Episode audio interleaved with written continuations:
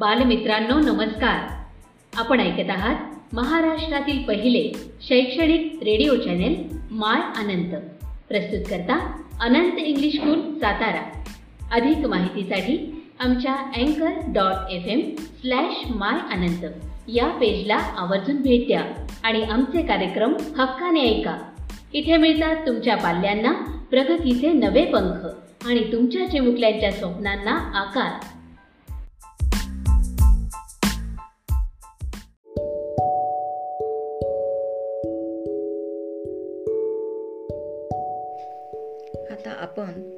अभिसरण या क्रियेविषयी थोडक्यात पाहणार आहोत. भूपृष्ठ लवकर तापते.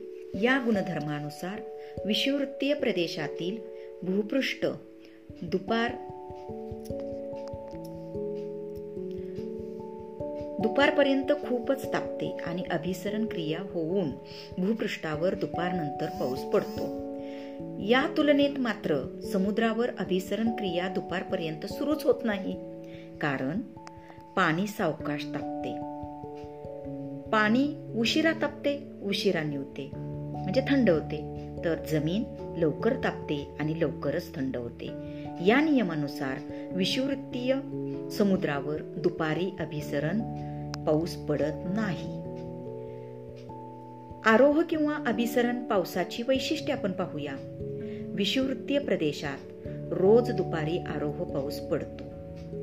आरोह पावसात ढगांचा कडकडाट विजांचा ढगांचा गडगडाट विजांचा कडकडाट होतो. दक्षिण अमेरिकेत ॲमेझॉन व आफ्रिकेत कांगो नदीचे खोरे हे आरोह प्र पावसाचे प्रदेश आहेत. स्थानिक पाऊस आणि मर्यादित क्षेत्र आणि शेवटचं वैशिष्ट्य पावसाची निश्चितता जास्त असते. ही या पर्जन्याची काही वैशिष्ट्ये आहेत आणि अभिसरण क्रिया अशा प्रकारे घडत असते. की विषुवृत्तीय प्रदेश किंवा विषुवृत्तीय प्रदेशामध्ये वर्षभर सूर्यकिरणे लंबरूप असतात. त्यामुळे तापमान जास्त भूपृष्ठ तापते हवाई तापते बाष्पीभवन होते. बाष्पीभवन झाल्याने हल हलकी हवा वर जाते. उंचावर गेल्यावर ती हवा थंड होते. थंड हवेची बाष्पधारण करण्याची क्षमता कमी होत जाते. त्यामुळे सांद्रीभवन क्रिया घडते. सांद्रीभवन क्रियेतून नंतरच या बाष्पाचे सूक्ष्म असे जलकण तयार होतात. ते जलकण तेथील हवेमध्ये तरंगू शकत नाहीत. त्यामुळे ते गुरुत्वाकर्षण या नियमानुसार पुन्हा ते पृथ्वीवर पृथ्वीच्या पृष्ठभागावर येतात आणि पाऊस जो पडतो तो अशा प्रकारे अशा प्रकारे जो पाऊस पडतो त्यालाच आरोह किंवा अभिसरण पाऊस असे म्हणतात. आता आपण पाहणार आहोत पुढचे रूप पाऊस. किंवा त्यालाच पर्जन्य असं म्हणतात. तुमच्या भूगोल पाठ्यपुस्तकामध्ये या पर्जन्याच्या दृष्टीने एक प्रयोग दिलेला आहे. तो प्रयोग सुद्धा आपण पाहणार आहोत. आणि तो प्रयोग कसा करायचा? हेही या पाठामध्ये खूप सुंदर असं सांगितलेलं आहे. त्याच्याप्रमाणे हा प्रयोग तुम्ही प्रत्येक विद्यार्थ्याने आपल्या आपल्या घरी करून पाहावा. योगायोगानं आपण हा पर्जन्य घटक पाहतोय आणि दिवसही पर्जन्याचेच आहेत. आणि या पर्जन्याच्या दिवसात आपल्याला पावसाचा अनुभव हा प्रत्यक्ष घेता येतोय. चला तर पाहूयात आपण पर्जन्य. त्याच्यासाठी लागणारं साहित्य धातूचे झाकण असलेली बरणी खिळा हातोडी गरम पाणी बर्फाचे खडे मुठभूर मुठभर खडे मीठ. आता प्रयोगाला कसा प्रयोग करायचा? तर धातूचे झाकण असलेली काचेची बरणी घेतली. या बरणीचे झाकण बाजूला काढून ठेवायचं. या झाकणाला वरच्या बाजूस खिळा व हातोडीच्या साह्याने काही छिद्र पाडायची. छिद्र पाडल्यानंतर बरणीमध्ये एक छेद तीन भागापर्यंत उकळलेलं किंवा वाफाळलेलं पाणी भरायचं. पाणी भरून झाल्यानंतर काचेच्या बरणीवर छिद्र पाडलेले झाकण घट्ट बसवायचं. बरणीतील पाण्याची वाफ बाहेर पडणार नाही याची तेवढीच काळजीही घ्यायची. बरणीच्या झाकणावर बर्फाचे तुकडे मुठबूर खडे मीठ व थोडेसे पाणी ठेवायचे आणि बरणीचे झाकण घट्ट लावायचे. काही वेळानंतर बरणीच्या झाकणाचा जो खालचा भाग आहे या खालच्या भागातून आपल्याला टप टप टप टप असे एक सलग पाण्याचे थेंब पडलेले पाहायला मिळतील. आणि ह्या अनुभवही घ्यायला घेता येईल. बरणीतील गरम पाण्याची वाफ हलकी असल्याने ऊर्ध्वगामी दिशेने जाते. बरणीला धातूचे झाकण घट्ट बसवल्याने पाण्याची वाफ बरणीच्या बाहेर जात नाही. बरणीच्या झाकणावर बर्फ ठेवल्यामुळे पाण्याच्या वाफेचे सांद्रीभवन होते. परिणामी वाफेतून तयार झालेले जलकण झाकणाच्या आतील बाजूत जमा होतात. धातूच्या झाकणावर केलेल्या छिद्रांमुळे किंवा पाडलेल्या छिद्रांमुळे हे जलकण तेथे एकत्र येऊन थेंबांच्या रूपात खाली पडतात. पर्जन्यवृष्टीच्या वेळी अशा प्रकारची क्रिया वातावरणामध्ये मोठ्या प्रमाणावर घडते म्हणून तर आपण त्याला पाऊस किंवा पर्जन्य असे म्हणतो. आपल्याला पावसाच्या स्वरूपात हे पाणी उपलब्ध होते. बाष्पयुक्त हवा उंच गेल्यावर या हवेचे तापमान कमी होते. हवेतील बाष्पाचे सांद्रीभवन होते. त्यामुळे तयार झालेले जलकण व हवेतील धुलीकण एकत्र येऊन ढग तयार होतात. ढगांमधील जलकण आकाराने मोठे होऊ लागतात. हे मोठे जलकण हवेत तरंगू न शकल्याने जलकणांची पावसाच्या स्वरूपात वृष्टी होते. आणि आपल्याला ते जलकण जमिनीवर येताना दिसतात त्यालाच आपण पाऊस म्हणतो. अशा या पावसाचे किंवा अशा या पर्जन्याचे प्रामुख्याने तीन प्रकार केलेले आहेत. आरोह किंवा अभिसरण पाऊस प्रतिरोध पाऊस आणि आवर्त पाऊस. यापैकी आपण पहिला पाहूया आरोह किंवा अभिसरण पाऊस. विषुवृत्तीय प्रदेशात सूर्याच्या उष्णतेमुळे भूपृष्ठ तापते व त्यालगतची हवा तापते. हवा तापल्याने प्रसरण पाहून हलकी होते व ती वर जाऊ लागते. उंच गेल्यावर ती हवा थंड होते. थंड हवेची बाष्पधारण करण्याची क्षमता कमी होते. त्यामुळे हवेतील बाष्पाचे सांद्रीभवन होऊन जलकण तयार होतात व त्यापासून पाऊस पडतो. विषुवृत्तीय प्रदेशात असा पाऊस बहुधा दररोज दुपारनंतर पडतो. अशा प्रकारच्या पावसात विजांचा कडकडाट ढगांचा गडगडाट होत असतो. उदाहरणार्थ आफ्रिकेतील कांगो नदीचे खोरे दक्षिण अमेरिकेतील ॲमेझॉन नदीचे खोरे विषुवृत्तीय भागांमध्ये जो पडणारा पाऊस आहे हा आरोह प्रकारचा पाऊस म्हणून ओळखला जातो.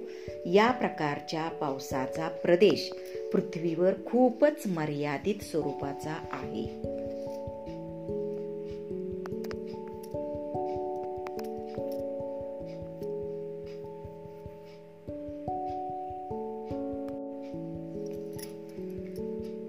नंतर आता आपण पाहणार आहोत वृष्टीचं. वृष्टीचे दुसरे रूप गारा. भूपृष्ठावर जास्त उष्णता असताना ऊर्ध्वगामी हवेचा प्रवाह जोरात वाहतो.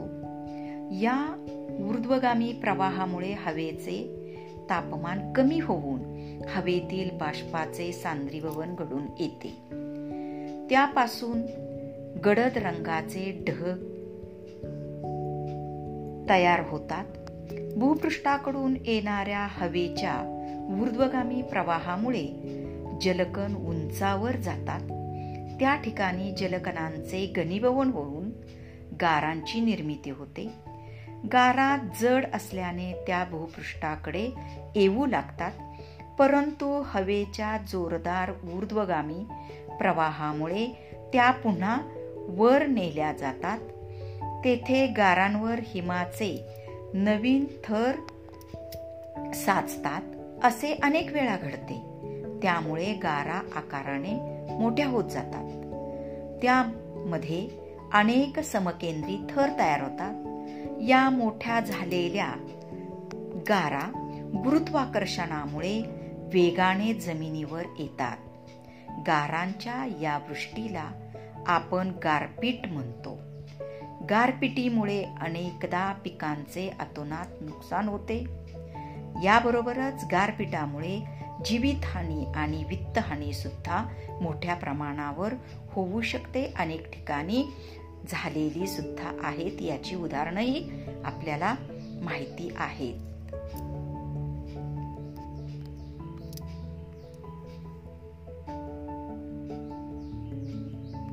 आता यामध्ये आपण समकेंद्री थर असा एक शब्द पाहिला. तर समकेंद्री थर म्हणजे नेमकं काय? तर गारा तयार होताना त्या वातावरणात सतत वर खाली होत असतात.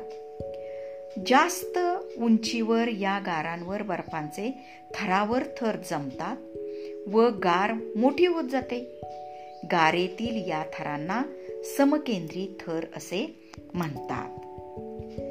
मोठ्या झालेल्या या गारा गुरुत्वाकर्षणामुळे वेगाने जमिनीवर पडतात.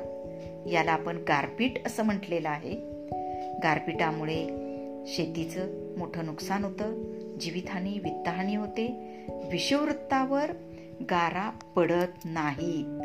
कारण वातावरणात खूप जास्त उष्णता असते. तापमान ज्या ठिकाणी खूप कमी म्हणजे गोटनबिंदूच्या खाली जाते तेव्हाच त्या ठिकाणी गारांचा पाऊस पडतो गारपीट होते. उदाहरणार्थ जम्मू काश्मीर. भारताच्या दृष्टीनं जर आपण पाहिलं तर उदाहरणार्थ जम्मू काश्मीर. आणि संपूर्ण दृष्टीनं विचार केला तर उच्च अक्षवृत्तीय प्रदेशात आणि समशीतोष्ण कटिबंधातील काही भागामध्ये गारा आणि गारपीट हे आपल्याला वृष्टीची रूपे पाहायला मिळतात. विषुववृत्तावर गारा पडत नाहीत कारण वातावरणात खूप जास्त उष्णता असते. म्हणून शीतकटिबंधात गारा पडत नाहीत कारण तेथे हवेचे ऊर्ध्वगामी प्रवाह नसतात. भारत आफ्रिका आग्नेय आशिया या उष्ण कटिबंधातील प्रदेशात उन्हाळ्यात गारा पडतात.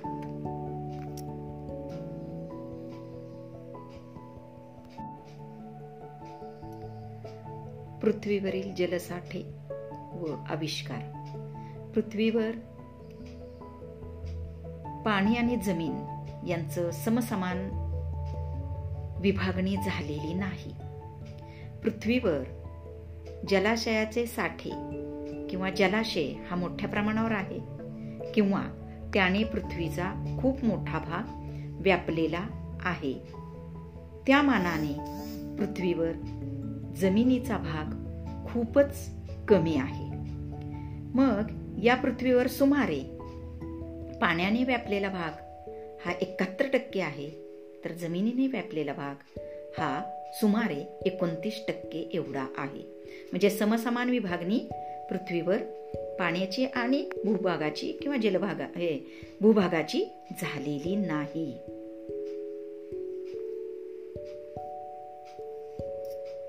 यातच आता आपण पाहणार आहोत ते म्हणजे वृष्टी. आकाशातून पाण्याचा जमिनीकडे द्रवरूपात किंवा घनरूपात होणारा वर्षाव. त्यालाच आपण वृष्टी म्हणतो. अशा या वृष्टीची रूप किंवा रूपे दव दहीवर हिम पाऊस धुके गारा ही सुद्धा आपल्याला या पाठामध्ये पाहिजे आहे त्यामध्ये आपण सर्वात प्रथम पाहणार आहोत ते वृष्टीचं रूप हिम. या हिम हे वृष्टीचं रूप पाहत असताना संपलवन ही क्रिया जी आहे. या क्रियेच्या संदर्भातही आपल्याला पाहावं लागणार आहे. मग संपलवन ही क्रिया म्हणजे काय? तर बाष्पाचे वायू रूपात थेट स्थायुरूपात रूपांतर होण्याच्या क्रियेला संप्लवन क्रिया असे म्हणतात. म्हणजेच वातावरणातील हवेचे तापमान जेव्हा गोटनबिंदू खाली जाते तेव्हा हवेतील बाष्पाचे थेट हिमकणात रूपांतर होते याच क्रियेला संप्लवन म्हणतात. या क्रियेत वायुरूपातील बाष्प घनरूपात रूपांतरित होतो. अशा घनरूपातील वृष्टीला हिमवृष्टी असे म्हणतात. आता ही जी हिमवृष्टी आहे आणि हिम हिम आणि हिमवृष्टीची आपण काही वैशिष्ट्ये पाहणार आहोत. हिम घन रूपात असते थरावर थर जमतात. भुसभुशी व अपारदर्शक असते. हिम वितळल्यावर त्यापासून प्रदेशाला पाणी मिळते. ही काही हिमवृष्टीची हिम हिमाची आपण वैशिष्ट्ये पाहिली. आता पाहणार आहोत हिमवृष्टीची. उच्च अक्षवृत्तीय प्रदेशात सर्वत्र होते ती हिमवृष्टी. समशीतोष्ण कटिबंधात समुद्र सपाटीपर्यंत होते. उष्णकटिबंधात पाच हजार मीटरपेक्षा जास्त उंचीवरील प्रदेशात हिमवृष्टी होते. हिमवृष्टीच्या प्रदेशात लोकांना हिमदाह होऊ नये म्हणून वारंवार काळजी घ्यावी लागते. अतिहिमवृष्टीमुळे वाहतूक संदेशवहन सेवा कोलमडून पडते.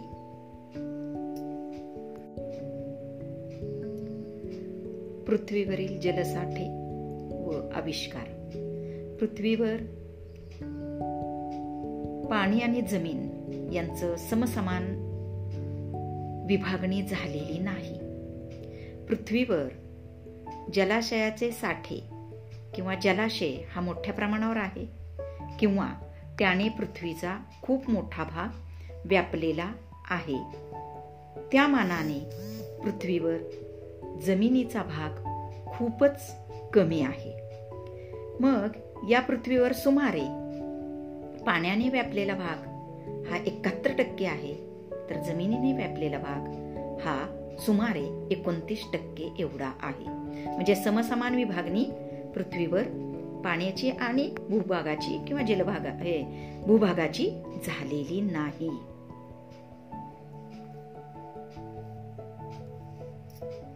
यातच आता आपण पाहणार आहोत ते म्हणजे वृष्टी. आकाशातून पाण्याचा जमिनीकडे द्रवरूपात किंवा घनरूपात होणारा वर्षाव. त्यालाच आपण वृष्टी म्हणतो.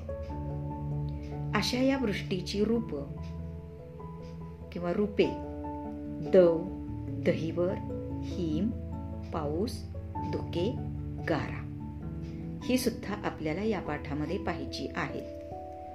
त्यामध्ये आपण सर्वात प्रथम पाहणार आहोत.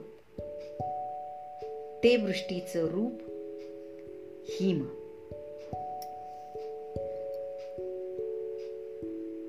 या हिम हे वृष्टीचं रूप पाहत असताना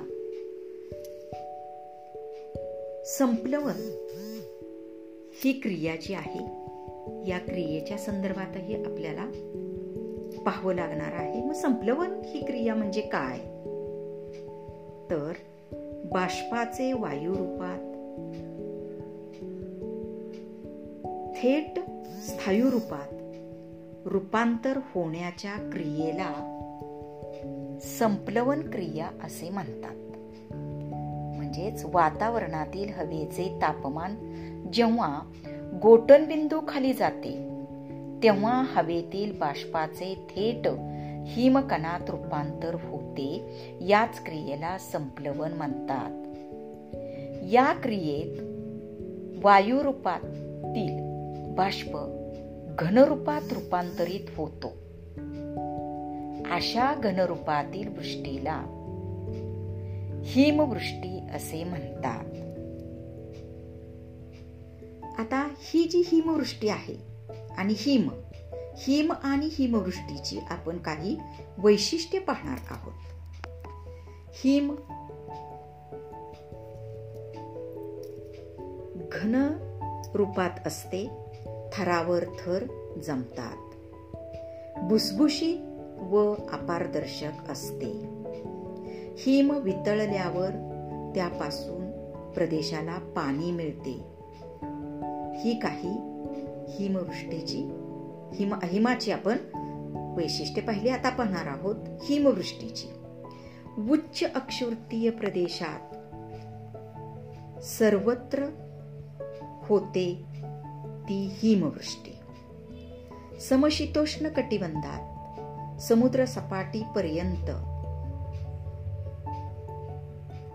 होते. उष्ण कटिबंधात पाच हजार मीटरपेक्षा जास्त उंचीवरील प्रदेशात हिमवृष्टी होते.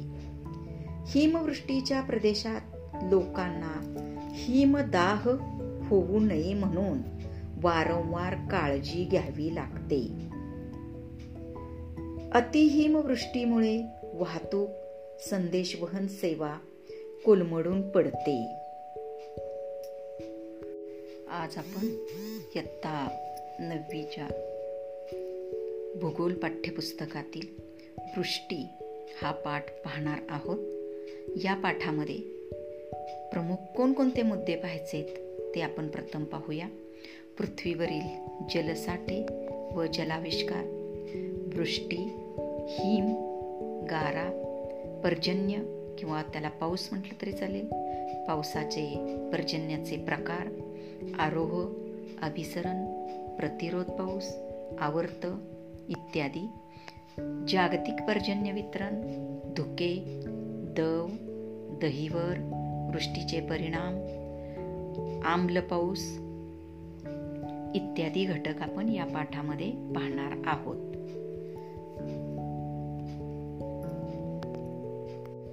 वर्णनावरून वृष्टीचे रूपे ओळखता येतात. तुम्ही वापरत असलेल्या पाण्याचा मूळ स्रोत आहे. कधी मुसळधार तर कधी संततधार पडतो. भारतातील बहुतेक शेती यावरच तर अवलंबून असते. तो म्हणजे पाऊस. पाण्याचे सूक्ष्म कण वातावरणामध्ये तरंगत असल्याचा अनुभव तुम्ही घेतलेला आहेच. हिवाळ्यात सकाळी समोरचे काहीही दिसत नाही. वाहतुकीवर परिणाम होतो. अपघात होण्याची शक्यता सुद्धा असते. आपल्या परिसरात हिवाळ्यात ही परिस्थिती पाहावयास मिळते. ते वृष्टीचं दुसरं रूप वृष्टीचे दुसरे रूप धुके. हिवाळ्यात सकाळी पहाटे गवतावर झाडांच्या पानांवर गाड्यांच्या टपावर घराच्या पत्र्यावर आपल्याला पाण्याचे थेंब किंवा गवताची पाती झाडाची पानं गाड्यांचा टप घराचा पत्रा ओला झालेला दिसतो. हे वृष्टीचं रूपही आपल्याला पाहायचंय. आणि ते आहे द. विषुववृत्तावर अशी वृष्टी कधीही होत नाही. घन स्वरूपात होणाऱ्या या वृष्टीमुळे शेतातील पिकांचे आतोनात नुकसान होते. त्याला तर आपण म्हणतो गारपीट. भूपृष्ठावर शुभ्र कापसासारखे थर साचतात. हिवाळ्यात जम्मू काश्मीरच्या राजधानीचे ठिकाण बदलावे लागते. तिथंही हिमवृष्टी मोठ्या प्रमाणावर होते. मात्र महाराष्ट्रात अशी हिमवृष्टी होत नाही.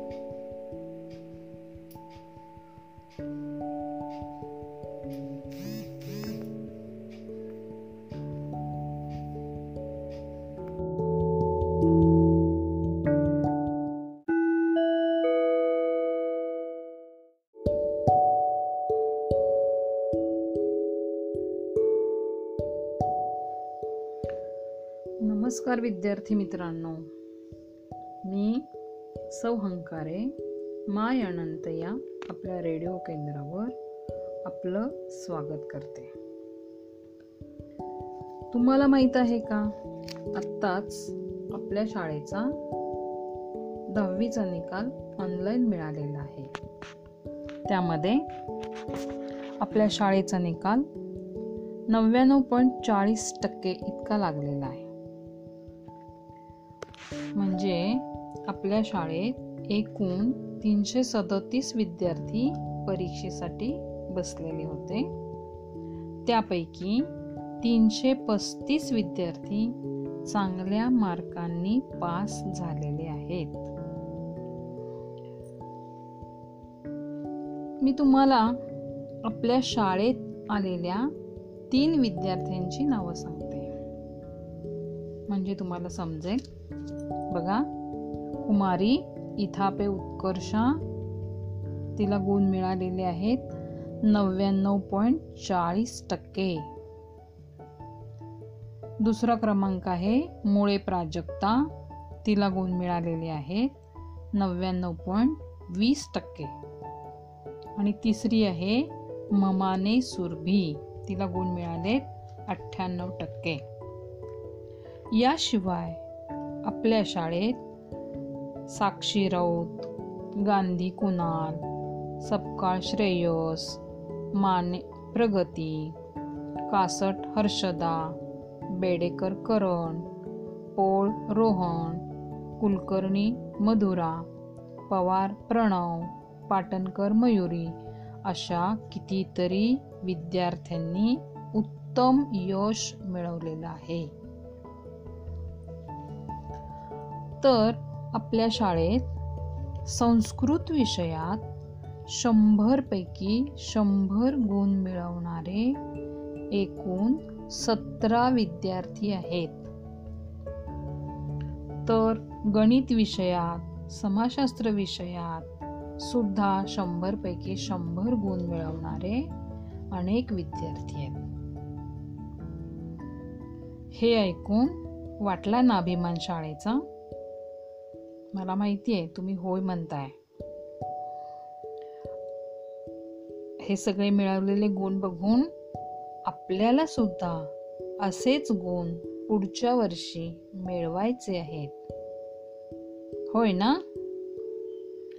जरी बोर्डाची परीक्षा नसली तरीही मी सर्व यशस्वी विद्यार्थी आणि त्यांना मार्गदर्शन करणारे सर्व शिक्षक आणि अधिकारी यांचे हार्दिक अभिनंदन करते. आणि आपण आता आपल्या पाठाकडे वळूया.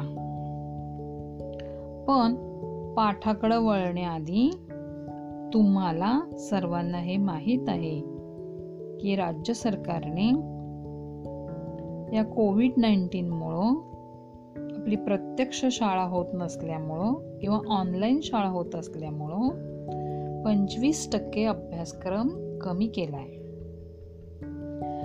आता आपण इतिहास आणि राज्यशास्त्र या विषयाचा विचार करतोय. इतिहास आणि राज्यशास्त्र या विषयामध्ये दहावीच्या प्रकरण चार भारतीय कलांचा इतिहास आणि प्रकरण सहा मनोरंजनाची माध्यमे व इतिहास. ही दोन प्रकरणं इतिहासातील आणि राज्यशास्त्रातलं शेवटचं प्रकरण लोकशाही समोरील आव्हाने.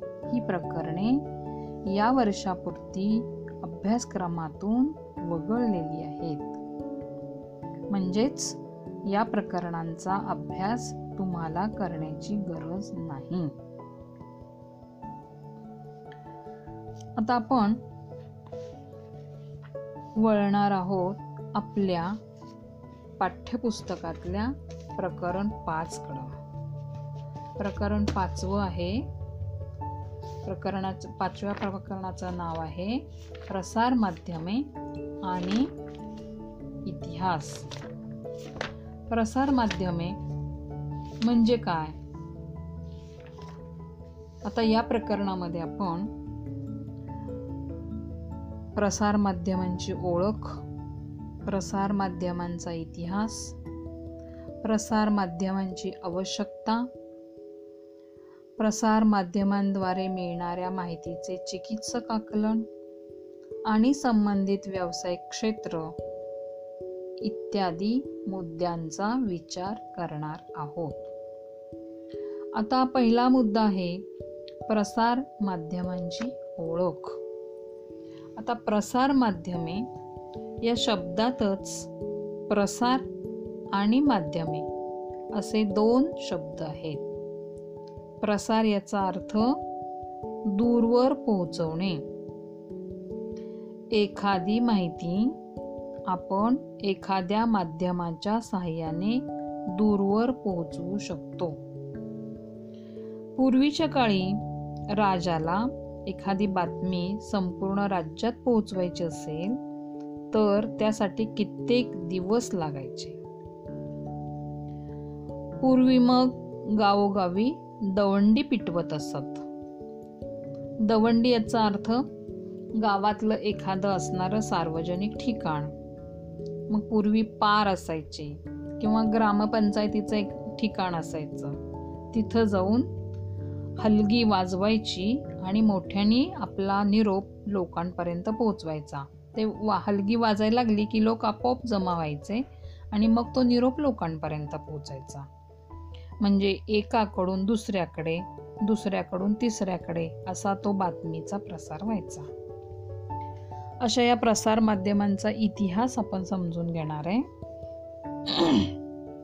भारतात इंग्रजांचं आगमन झाल्यावर मुद्रण कला सुरू झाली म्हणजे छापण्याची कला अवगत झाल्यानंतर वर्तमानपत्र सुरू झाली. वर्तमानपत्रांमुळे छापील बातमी सगळीकडे पोहोचण्यास मदत होऊ लागली. वर्तमानपत्र हे माहितीच्या आणि ज्ञानाच्या प्रसाराचं एक महत्त्वाचं साधन झालं. वर्तमानपत्रे मुख्यतः काय काय सांगतात तर बातम्या अग्रलेख लोकांची मते त्याच्यात जाहिराती असतात रंजक आणि पूरक असा मजकूर त्याच्यात असतो आणि ही ठरलेल्या वेळी नियमितपणे छापून वितरित केली जातात. त्याला असं जे प्रकाशन केलं जातं त्याला वर्तमानपत्र असं म्हणतात.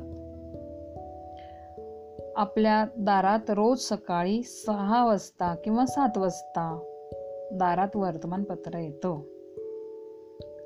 आणि आपल्याला त्यातल्या बातम्या वाचल्याशिवाय चैन पडत नाही.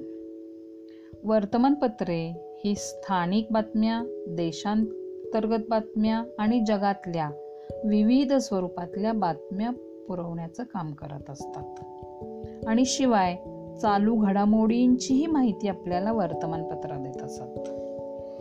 आता आपण बघणार आहे वर्तमानपत्रांचे पूर्वसुरी म्हणजे पूर्वीच्या काळी हा निरोप कसा पोहोचवला जात असेल तर इजिप्तमध्ये पूर्व काळामध्ये सरकारी जे आदेश असत ते आदेश त्यांचे कोरीव लेख केलेले असत आणि ते लेख सार्वजनिक ठिकाणी लावून ठेवलेले असत. रोमन साम्राज्यात सरकारी हुकूम कागदावर लिहून काढत आणि ते कागद प्रांतोप्रांती वाटले जात. देश आणि राजधानीतील घटनांची माहिती या कागदांवर लिहिलेली असे. जुलियस सीझरच्या आधिपत्याखाली ॲक्टा डायरना म्हणजे काय? तर डेली ॲक्ट किंवा डेली रोजच्या घटना ह्या सार्वजनिक ठिकाणी लावलेल्या असत आणि मग त्या लोकांपर्यंत पोहोचत असत. सातव्या शतकामध्ये चीनमध्ये ही जी सर निवेदनं असत सरकारी ती सार्वजनिक ठिकाणी वाटत असत. तर इंग्लंडमध्ये लढायांची असेल किंवा महत्त्वाची घटनांची काही पत्रक असतील ती अधूनमधून लोकांपर्यंत वाटण्याचं काम केलं जात असे. अजून एक महत्त्वाचा घटक म्हणजे प्रवास प्रवास करणारे प्रवासी धर्मशाळेत उतरत फिरस्ते असत आणि मग स्थानिक लोकांना दूरदूरच्या बातम्या ते रंगवून रंगवून सांगण्याचा प्रयत्न करत. अशा तऱ्हेनं पूर्वीच्या काळी ही बातम्या पोहोचवल्या जात असत. आपण बघणार आहे आता भारतातील महत्त्वाची काही वर्तमानपत्र. आता मी तुम्हाला वर्तमानपत्र किंवा न्यूज आपण त्यांना म्हणतो न्यूज याविषयी थोडीशी माहिती सांगते. न्यूज या शब्दातील प्रत्येक अक्षरावरून चार मुख्य दिशांचा म्हणजे नॉर्थ ईस्ट वेस्ट आणि साऊथ या चार दिशांचा बोध होतो. चारही दिशांमधून येणाऱ्या घटनांचे वृत्त म्हणजे बातमी म्हणजेच न्यूज होय. बातम्या किंवा वृत्त छापणारे ते वृत्तपत्र. बघा न्यूज शब्द कसा तयार झालाय? तुमच्या माहितीसाठी प्रत्येक ज्या आपल्या चार दिशा आहेत त्या चार दिशांमधील सुरुवातीचं अक्षर नॉर्थ ईस्ट वेस्ट आणि साऊथ एन ई डब्ल्यू आणि एस अशा शब्द या शब्दांचं मिळून न्यूज हा शब्द तयार झाला आहे चारही दिशांकडून कडून येणारी वृत्त किंवा बातमी म्हणजे न्यूज. असं लंडन गॅझेट हे जगातलं पहिलं वर्तमानपत्र आहे वृत्तपत्र आहे. ते सोळाशे सहासष्ट साली इंग्लंडमध्ये सुरू झालं. बेंगॉल गॅझेट हे सुद्धा आपल्या भारतातलं पहिलं वर्तमानपत्र आहे. जेम्स ऑगस्टस हिकी यांनी ते सुरू केले त्याबद्दल आपण थोडीशी माहिती बघणार आहे आता. बेंगॉल गॅझेट भारतातलं पहिलं इंग्रजी वर्तमानपत्र. एकोणतीस जानेवारी सतराशे ऐंशी रोजी कलकत्ता या ठिकाणी सुरुवात झाली. आणि बेंगॉल गॅझेट नावाने ते ओळखलं जाऊ लागलं. जेम्स ऑगस्टस हिकी या आयरिश व्यक्तीने ते सुरू केलं. आणि तिथून आपल्या बातम्या देशभर पसरू लागल्या. पुढचं आपलं मराठी वर्तमानपत्र आहे ते म्हणजे दर्पण. दर्पण हे पत्र अठराशे बत्तीस साली मुंबईत सुरू झाले. बाळशास्त्री जांभेकर हे दर्पणचे संपादक होते.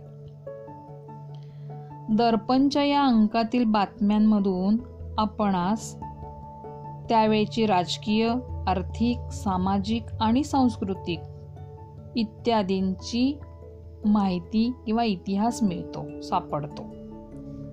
आता या वर्तमानपत्रातनं कोणत्या महत्त्वाच्या घटनांची माहिती मिळते? तर आपल्या भारतात इंग्रजांचं राज्य होतं. आणि त्यापूर्वी ईस्ट इंडिया कंपनी आपल्या भारतात कारभार करत होती. त्या कंपनी सरकारच्या तीन इलाख्यातील जमा खर्चांची यादी. या देशावर रशियनांचा हल्ला होण्याचं भय. शहर साफ करण्या ठेवण्याकरता मंडळींची असलेली नेमणूक. हिंदू विधवांचा पुनर्विवाह. कोलकाता येथे थिएटरची झालेली सुरुवात राजा राम मोहन रॉय यांची इंग्लंडमधील कामगिरी इत्यादीबद्दलची माहिती आपल्याला या दर्पण या वर्तमानपत्रातून मिळते. दर्पण या पहिल्या मराठी वर्तमानपत्राचे संपादक बाळशास्त्री जांभेकरांना आद्य संपादक असं म्हटलं जातं. आणि म्हणून त्यांचा जन्मदिवस सहा जानेवारी हा पत्रकार दिन म्हणून आपण साजरा करतो. पुढचं वर्तमानपत्र आहे ते म्हणजे प्रभाकर. भाऊ महाजन यांनी ते सुरू केलं. त्यात फ्रेंचांच्या बंडांचा इतिहास म्हणजे फ्रेंच राज्यक्रांती कशी झाली? लोकहितवादी म्हणजे गोपाळ हरी देशमुख यांची समाज प्रबोधन असणारी प्रबोधनपर असणारी शतपत्रे प्रसिद्ध झाली आहेत. आता आपण या शतपत्रांबद्दल माहिती बघूया थोडीशी. शतपत्रे म्हणजे शंभर पत्रांचा समूह. आणि हे निबंध संग्रहासारखी पत्र आहेत. निबंध संग्रह वर शंभराच्या वर इथं पत्र लिहिलेली आहेत. एक अठराशे सहासष्टमध्ये ही पत्रे स्वतंत्ररित्या निबंध संग्रह या पुस्तकात छापण्यात आले. या पुस्तकाला शतपत्रे असं नाव देण्यात आलं. प्रत्यक्षात या शतपत्रांमध्ये एकशे आठ पत्रांचा समावेश आहे. यातून सुद्धा आपल्याला त्यावेळची राजकीय धार्मिक सांस्कृतिक सामाजिक इत्यादी बद्दलची माहिती मिळते. म्हणजे भारताचा समृद्ध परंपरेचा गौरव या पाठ्य या निबंध संग्रहातून आपल्याला बघायला मिळतो. या शतपत्रांमधून लोकहितवादींची समाजाविषयीची उत्कट भावना आणि समाज सुधारणेविषयीची असणारी तळमळ इत्यादी बद्दलची माहिती सुद्धा आपल्याला या शतपत्रातून मिळते. पुढचं एक आहे वर्त वृत्तपत्र ते म्हणजे ज्ञानोदय. ज्ञानोदयमध्ये हे आहे अठराशे बेचाळीसमध्ये आशिया खंडाचा अठराशे एक्कावन्नमध्ये युरोप खंडाचा नकाशा छापण्यात ज्ञानोदय याला मान मिळतो. कारण नकाशा छापण्याचं काम ज्ञानोदय या वर्तमानपत्राने पहिल्यांदा केले विजेच्या साह्याने बातमी पोहोचवण्याचे तंत्र म्हणजे टेलिग्राफ अठराशे बावन्नपासून सुरू झाल्याची माहिती आपल्याला ज्ञानोदय या वर्तमानपत्रातून मिळते. किंवा भारतात प्रथम रेल्वे सुरू झाली अठराशे त्रेपन्न साली. याबद्दलची माहिती चाक्या म्हसोबा या शीर्षकांतर्गत आपल्याला ती ज्ञानोदयमधूनच वाचायला मिळते. किंवा अठराशे सत्तावन्नचा स्वातंत्र्य संग्राम. त्याबद्दलची माहिती सुद्धा आपल्याला ज्ञानोदयमधून याशिवाय वर्तमानपत्र हे एक समाज प्रबोधनाचं कार्य करणारं महत्त्वाचं माध्यम होतं समाज प्रबोधन करणे. त्याचं उदाहरण म्हणाल तर इंदू प्रकाश या वर्तमानपत्राने विधवा विवाहाचा पुरस्कार कर विधवा विवाहाचा जोरदार पुरस्कार केला. विधवांना पुन्हा विवाह करता यावेत यासाठी. तर बहुजन समाजाचे मुखपत्र म्हणजे दीनबंधू महात्मा ज्योतिराव फुले यांचे सहकारी. कृष्णराव भालेराव यांनी हे पत्र सुरू केले होते. म्हणजे ही नुसतीच वर्तमानपत्र बातम्या पोचवत नसत तर समाज प्रबोधन करण्याचं कामही ते करत असत. आणि तुम्हाला माहीत असणारी केसरी आणि मराठा ही वर्तमानपत्र सुद्धा त्या काळातली महत्वाची वर्तमानपत्र होती. स्वातंत्र्यपूर्व काळातील भारतीय वर्तमानपत्रांच्या इतिहासातील महत्त्वाचा टप्पा केशरी आणि मराठा या वर्तमानपत्रांनी गाठला. अठराशे एक्क्याऐंशीमध्ये गोपाळ गणेश आगरकर आणि बाळ गंगाधर टिळक यांनी ही पत्रे सुरू केली. या पत्रांवरूनही आपल्याला तत्कालीन सामाजिक राजकीय प्रश्नांना त्यांनी वाचा फोडली. त्याचबरोबर देशस्थिती देशभाषेतले ग्रंथ विलायतेत असणारं राजकारण इत्यादी विषयाच्या संबंधी संबंधाने केशरीने लेखन सुरू केलं. एकविसाव्या शतकात वर्तमानपत्रे ही लोकशाहीचा चौथा स्तंभ म्हणून भूमिका बजावत आहेत. पुढचा भाग आहे नियतकालिके. नियतकालिकांमध्ये आपण बाळशास्त्री जांभेकर यांनी मराठी भाषेतलं पहिलं मासिक दिग्दर्शन नावाचं सुरू केलं होतं. आपण नियतकालिकांविषयी माहिती थोडक्यात बघणार आहे. विशिष्ट विषयाला वाहिलेले अनेक लेखकांचे विविध विषयांवरचं लेखन नियतकालिकात केलेलं असतं. नियतकालिक हा वाङ्मय प्रकाराचा उदय युरोप खंडात सतराव्या शतकाच्या उत्तरार्धात झाला. अठराव्या शतकाच्या प्रारंभी निबंध या वाङ्मय प्रकाराचा उदय आणि विकास होण्यास नियतकालिकच जबाबदार आहेत. बंगालमध्ये समाज दर्पण या नावाचे पहिले बंगाली साप्ताहिक आणि दिग्दर्शन या नावाचे पहिले बंगाली मासिक सुरू करण्यात आलं. यानंतर प्रबोधनाचं एक प्रभावी साधन म्हणून भारतात प्रादेशिक भाषांमधून अनेक वृत्तपत्रे आणि नियतकालिके सुरू झाली. आता आपण इथंच थांबणार आहोत. बाकीचा भाग पुढच्या तासाला. आता या झालेल्या भागावर तुम्हाला प्रश्न विचारले जातात. त्यामध्ये वर्तमानपत्रांची उद्दिष्टे स्पष्ट करा. किंवा दुसरा प्रश्न आहे वर्तमानपत्रांना इतिहास या विषयाची गरज का निर्माण होते? किंवा टिपाल यामध्ये तुम्हाला प्रश्न विचारला जाऊ शकतो. वर्तमानपत्रांचे स्वातंत्र्य संग्रामातील कार्य स्पष्ट करा या झालेल्या भागावरचे हे प्रश्न तुम्ही लिहून काढायचे आहेत. धन्यवाद.